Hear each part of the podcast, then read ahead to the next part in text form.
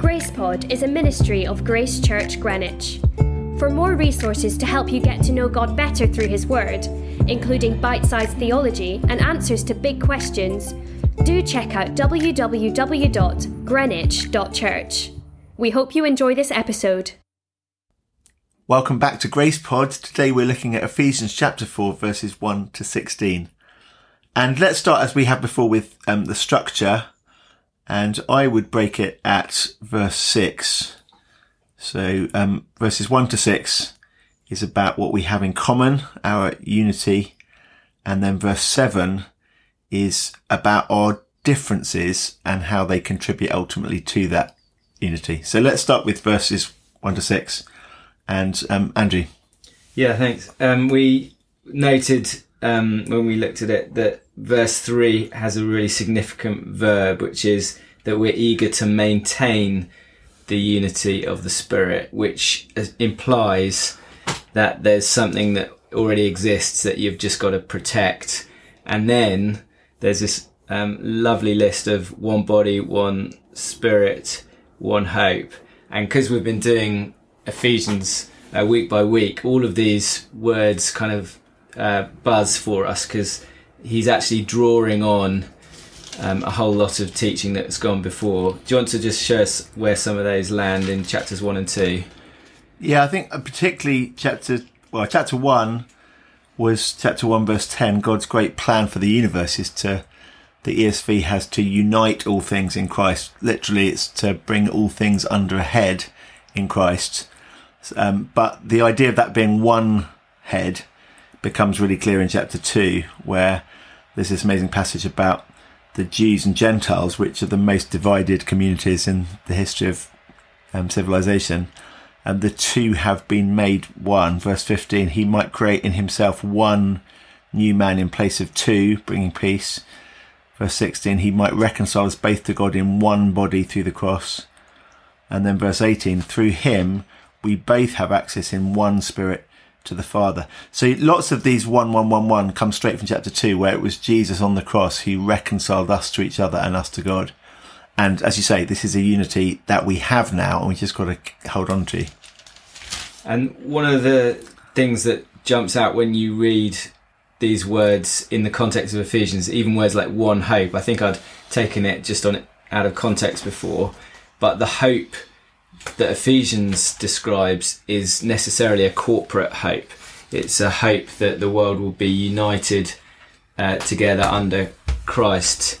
And so we together share a corporate hope um, in a very profound way. It's not an individualistic thing. Um, so this is the unity that we we have together, and that God has won for us. We don't have to make it; it's already been given.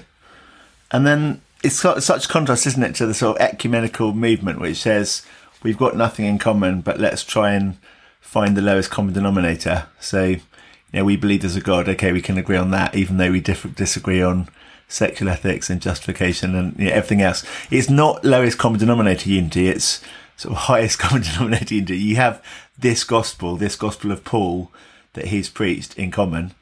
Um, and the things that you have to do to maintain unity aren't um, doctrinal compromises, but are um, to keep at bay the kind of ungodliness that would harm the unity that you enjoy. So, verse 2 um, with humility, gentleness, patience, bearing with one another in love. And I found it helpful just to imagine the opposite of these and what it would do to unity. So, if you have humility, you're fine. But if you have pride, I mean, pride is an intrinsically divisive thing because I come to church and my question is whether I'm better than you or you better than me. And suddenly we're in competition and we're not on the same team or gentleness. And if I come with harshness, you're offended because I said something in a brutal way and you're hurt and then we're divided. Whereas if I say it gently, where our unity is protected and, um, patience because if I'm impatient, etc.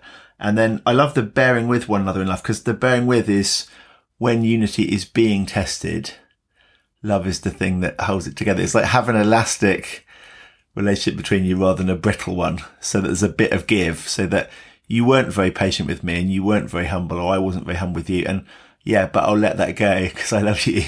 And so I think it's really helpful to see these qualities in verse two as the protect, the things that protect unity. And in the church, you can see like really obviously how that, that practically works. And this, um, little list makes sense of the teaching we've had. So we had this incredible passage in chapter two about the before and after of the Christian faith and that it was entirely by grace that you've been saved. And, and we do the study and we, you know, we think, wow, these are great truths, full stop. But actually, this is driving towards the sort of humility and patience in chapter four. So if we've grasped chapter two, we can't think, yes, but I, and, and we can take pride in all kinds of things, our, our social class, our ethnicity, um, the fact that we've been grown up in the faith rather than converted late or vice versa. There's so many potential obstacles and divisions in the fellowship. And yet, if I've understood chapter two, I've discovered the only thing I bring to the table is my sin. And I'm, it's a level playing field. And the only hope is that the son of God shed his blood for me. And that huge, um, doctrinal understanding is what then enables the sort of humility, gentle, patience, gentleness, patience that the church needs in chapter four.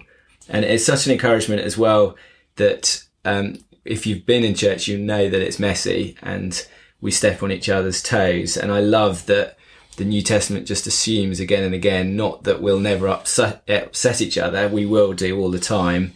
The difference is that we know what to do when we do upset each other. So we bear with, we forgive, and I find that very freeing. It's it's not um, the, the bar is not that we'll never mess up. It's that we know what to do when we do, when we mess up. I think one of my closest Christian friendships now actually is with somebody that I really didn't get on with when I first met him, and it's uh, I love it because I think non Christians make friends with people who are easy and who are like them, but a relationship forged out of Christian principles and Christian the Christian gospel, you know, bearing with, being patient, and now a very, very dear friend. I think it, helps to plug this into the big context of Ephesians spiritually.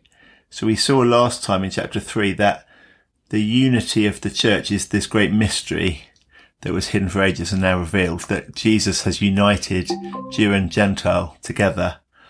And this is on display, chapter 3 verse 10, to the rulers and authorities in the heavenly places. Later we discover they're hostile rulers and authorities.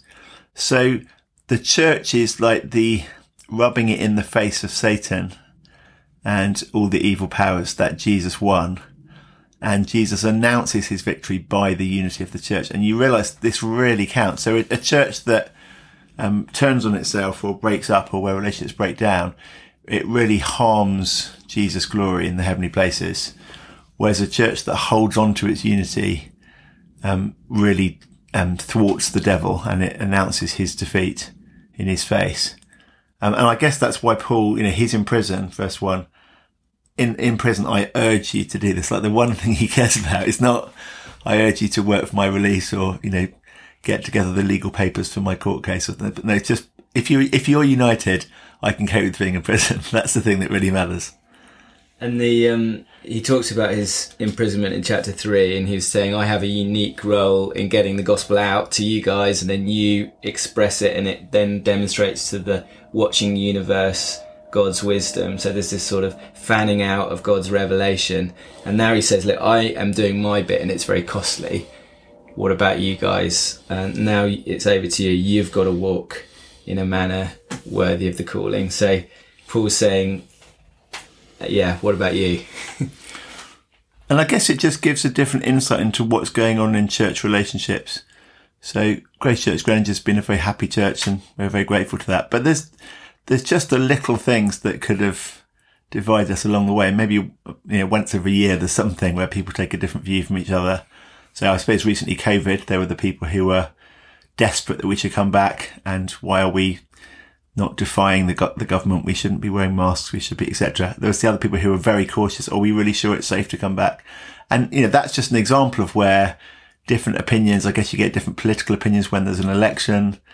You get different views about the Sunday school and what the, you know, anything in church can be a cause of division. And to see we have a unity brought by the gospel And the way to hold on to it is, am I being patient? Am I, be, it's just such a practical thing in church life. Once you discover it's blood bought, you're not going to mess around with it. Um, so one to six, verses one to six, hold on to your unity. And then because you're, you have all this in common. And then verse seven to 16, um, is complementary, but actually quite a contrast. So verse 13, until we all attain to the unity. So there's a unity that you have, one to six, and there's a unity that you're to grow into and that you haven't yet got. You haven't yet arrived at it perfectly or fully in verse 7 to 16. And this second bit announces Jesus' plan for maturing his church. And we love this because it's become a kind of um, mission statement for Grace Church Greenwich. And if you look on our website on the vision section, there's a little video that we put together with cutouts that explain this passage. It's been our sort of lifeblood and heartbeat of Grace Church Greenwich. But let's talk about it again. So there's a whole sequence of steps that start with Christ and end with a mature church. Do you want to talk us through them? Yeah, why don't we start at the far end? So the until at the beginning of verse 13 is the goal of it all. So at the end of the process is until we all attain to the unity of the faith and a knowledge of the Son of God, to mature manhood, to the measure of the stature of the fullness of Christ. And if that happens, verse 14, you're safe. You're no longer children tossed to and fro by the waves.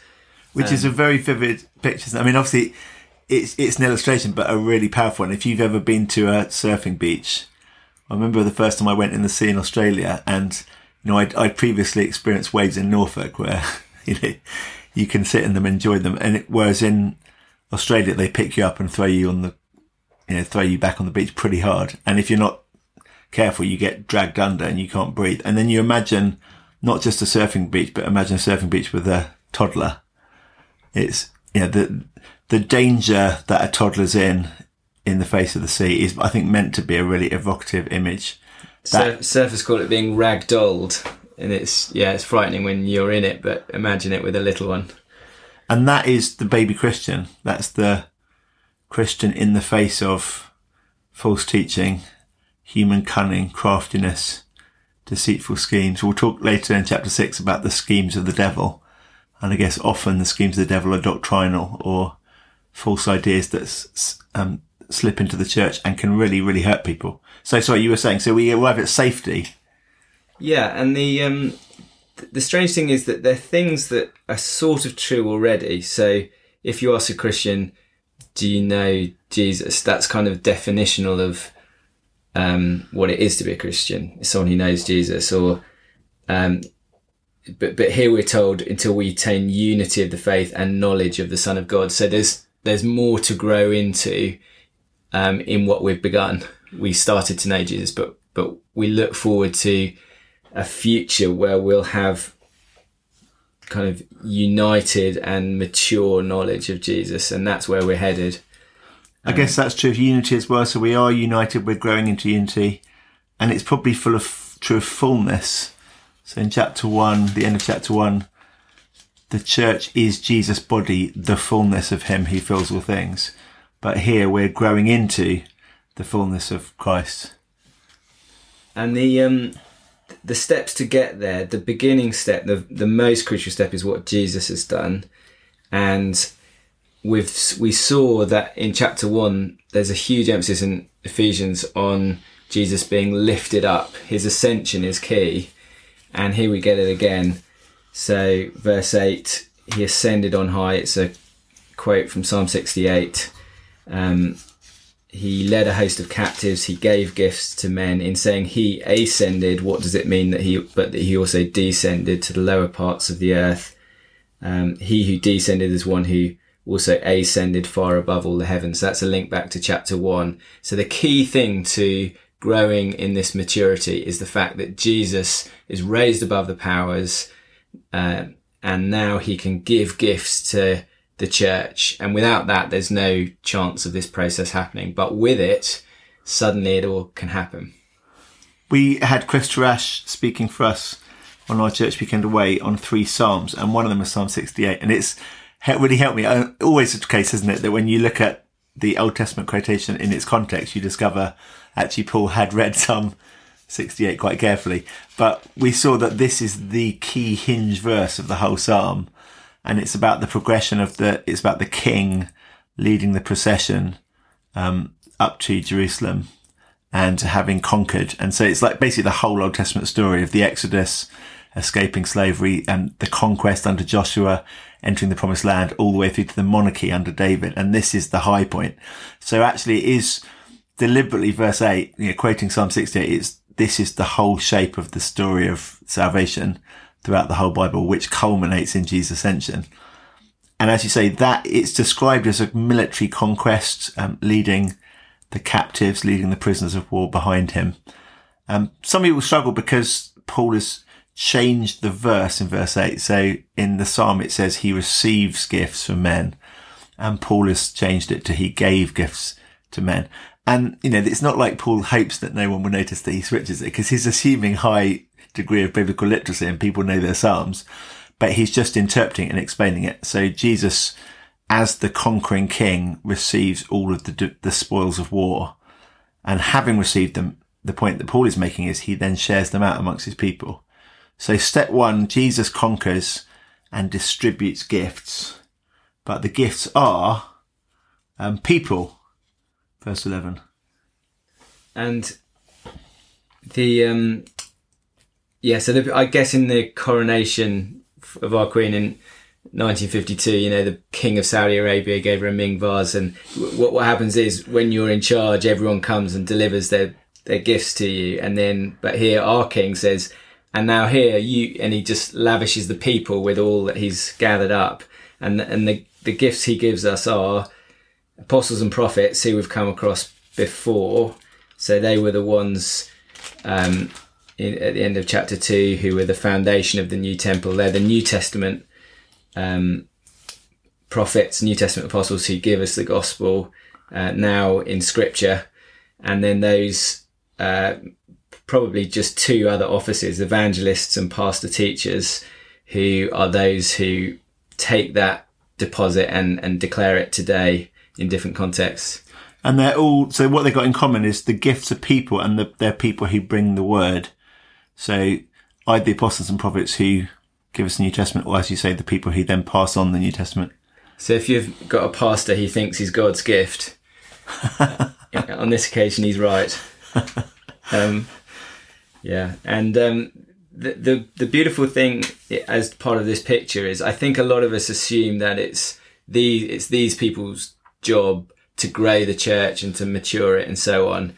Um, uh, Paul has another step, so he says, no, that, that's not right. It's actually the members, the saints who are the ordinary members um, of the church. It's their job, verse 12, uh, to do the work of ministry and build up the body. Actually, it's the evangelists and the pastors and teachers. They've just got the equipping role. They're the coach. And then it's the players on the pitch who are doing the job. And this is such an important thing, isn't it, in terms of the shape of the ministry of the church? And we have to rethink almost everything in light of verse 12. So it tells you and I what our job is as pastor teachers, and it tells the whole congregation what their job. And if you say, who are the ministers of Grace Church Greenwich? You know, we often, the Church of England calls its um, clergy sort of minister. It's not really the right term, actually. So ministers, servants, it's every, it's everybody in the church. Um, and we ought to have equippers or trainers or pastors or something like that. Um, we got in trouble, didn't we, in our website because we wanted to say on the Grace Church Greenwich website that um, the people doing ministry is not just Andrew Sach, Andrew Latimer, but everybody. And we thought, wouldn't it be great if instead of having a staff team page, we just put loads of people who engage in ministry and we put loads of members of the congregation um, trying to make this theological point. And then I saw somebody at a conference who said, wow, your staff team is huge because I looked at the website and saw that we had 25 people or something.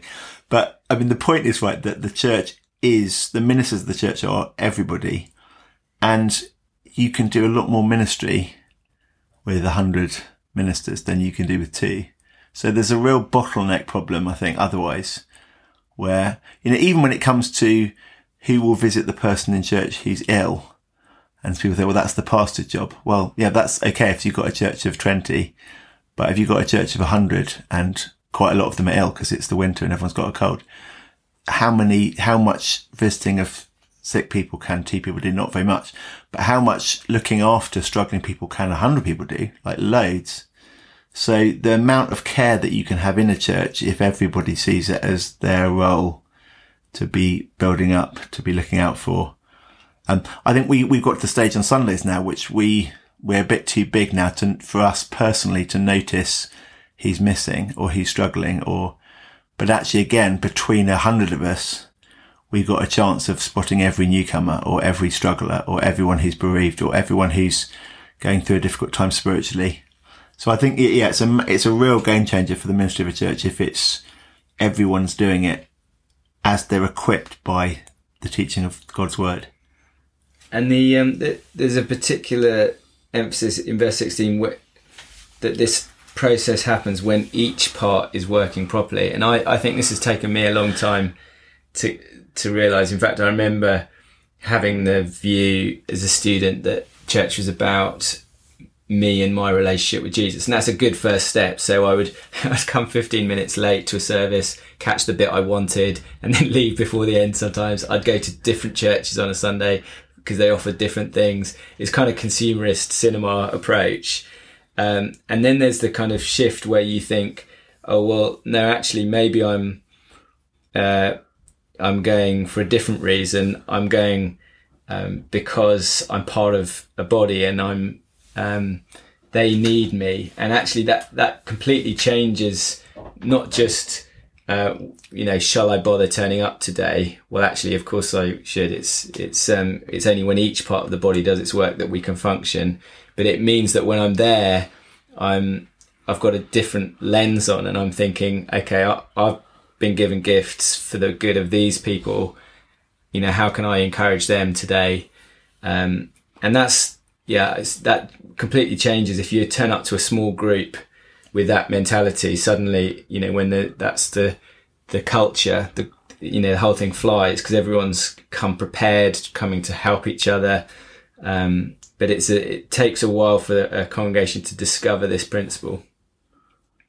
And then, um, finally, verse sixteen reminds us that Jesus is the one who is at work as we are building each other.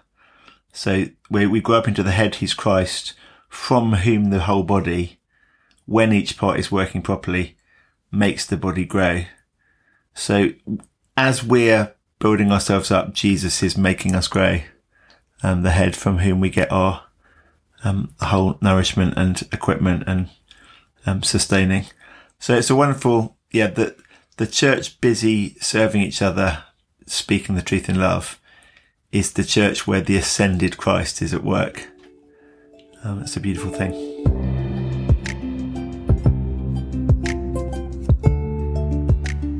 Thank you for listening to Grace Pod. For more information about Grace Church Greenwich, visit www.greenwich.church.